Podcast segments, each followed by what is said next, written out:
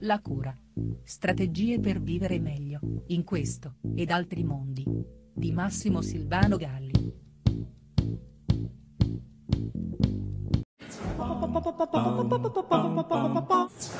Lo stress è una malattia silenziosa e non sempre sintomatica, le cui conseguenze sono davvero innumerevoli, cancro compreso. Potremmo dire anzi che qualsiasi cosa tu abbia, qualsiasi sia la patologia o il malessere che ti affligge, lo stress ne può essere coinvolto, oppure laddove non è direttamente coinvolto risulta comunque efficace gestirlo per operare sul malessere che ti affligge.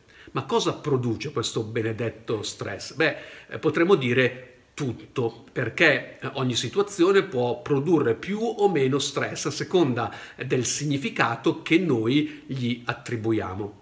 Nello scorso video di questa playlist eh, segnalavo la stretta relazione tra stress e desiderio, ovvero come a partire dal fatto che ogni evento genera più o meno una reazione energetica stressante, questa reazione può essere benefica o malefica a seconda di quanto desideriamo quell'evento. Potremmo dire eh, a seconda di quanto siamo in una relazione comunque vitale con gli eventi che ci capitano, a prescindere dagli eventi stessi.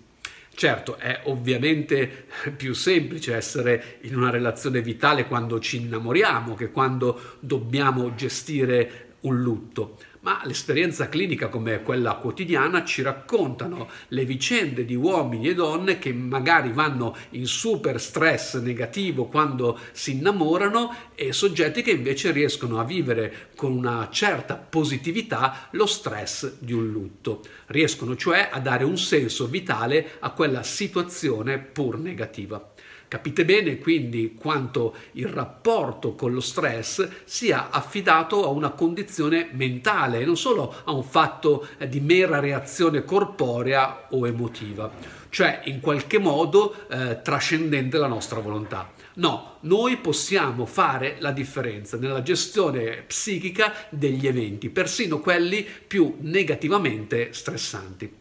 Infatti, nonostante la resistenza di certa medicina irriducibilmente eh, riduzionista, è ormai universalmente dimostrata la correlazione mente-corpo, dove l'uno agisce e collabora al benessere dell'altro. Mens sana in corpore sano, insomma. La mente, ossia, è incorporata, è parte intrinseca del corpo. Così come la mala gestione del corpo agisce sulla mente, anche la mala gestione della mente finisce per agire sul corpo. Ora, giusto per capirci, non stiamo parlando di quella minchiata del pensiero positivo, eh, oggi largamente in voga, leggi dell'attrazione e affini, ma di abilitarci a una gestione dei nostri pensieri che parta anzitutto dalla consapevolezza che i nostri pensieri, negativi o positivi che siano, non svelano la realtà, semmai la descrivono e in qualche modo descrivendola la strutturano, la creano, così che la realtà finisce per coincidere con i nostri pensieri.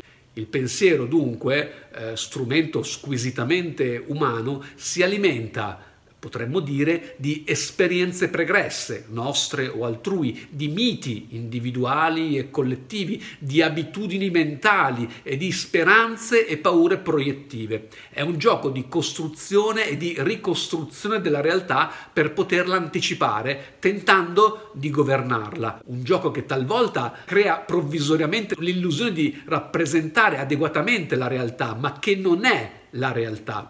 Condividiamo allora questa formula, una prima fondamentale gestione dello stress, della conquista del benessere, parte dal convincimento che noi non siamo quello che pensiamo. I nostri pensieri sono la produzione di un organo, il cervello, un organo che eh, come gli altri fa il suo lavoro, che in questo caso è in parte quello di produrre pensieri, così come il cuore pompa sangue e le ghiandole surrenali secernono ormoni. E così come ci ammaleremmo se stessimo ad esempio ad ascoltare ogni battito del nostro cuore, allo stesso modo ci ammaliamo se diamo troppo credito ai nostri pensieri, soprattutto eh, quelli negativi, che rischiano di essere eh, quelli che più frequentemente ci assalgono, ma non solo quelli negativi. È l'adesione incondizionata del nostro essere ai nostri pensieri, positivi o negativi, che va combattuta. In questo senso ci inganna anche il surplus di psicologismi presente nel nostro tempo, con tutti i suoi tentativi di controllare la mente, eh, di guarire i pensieri.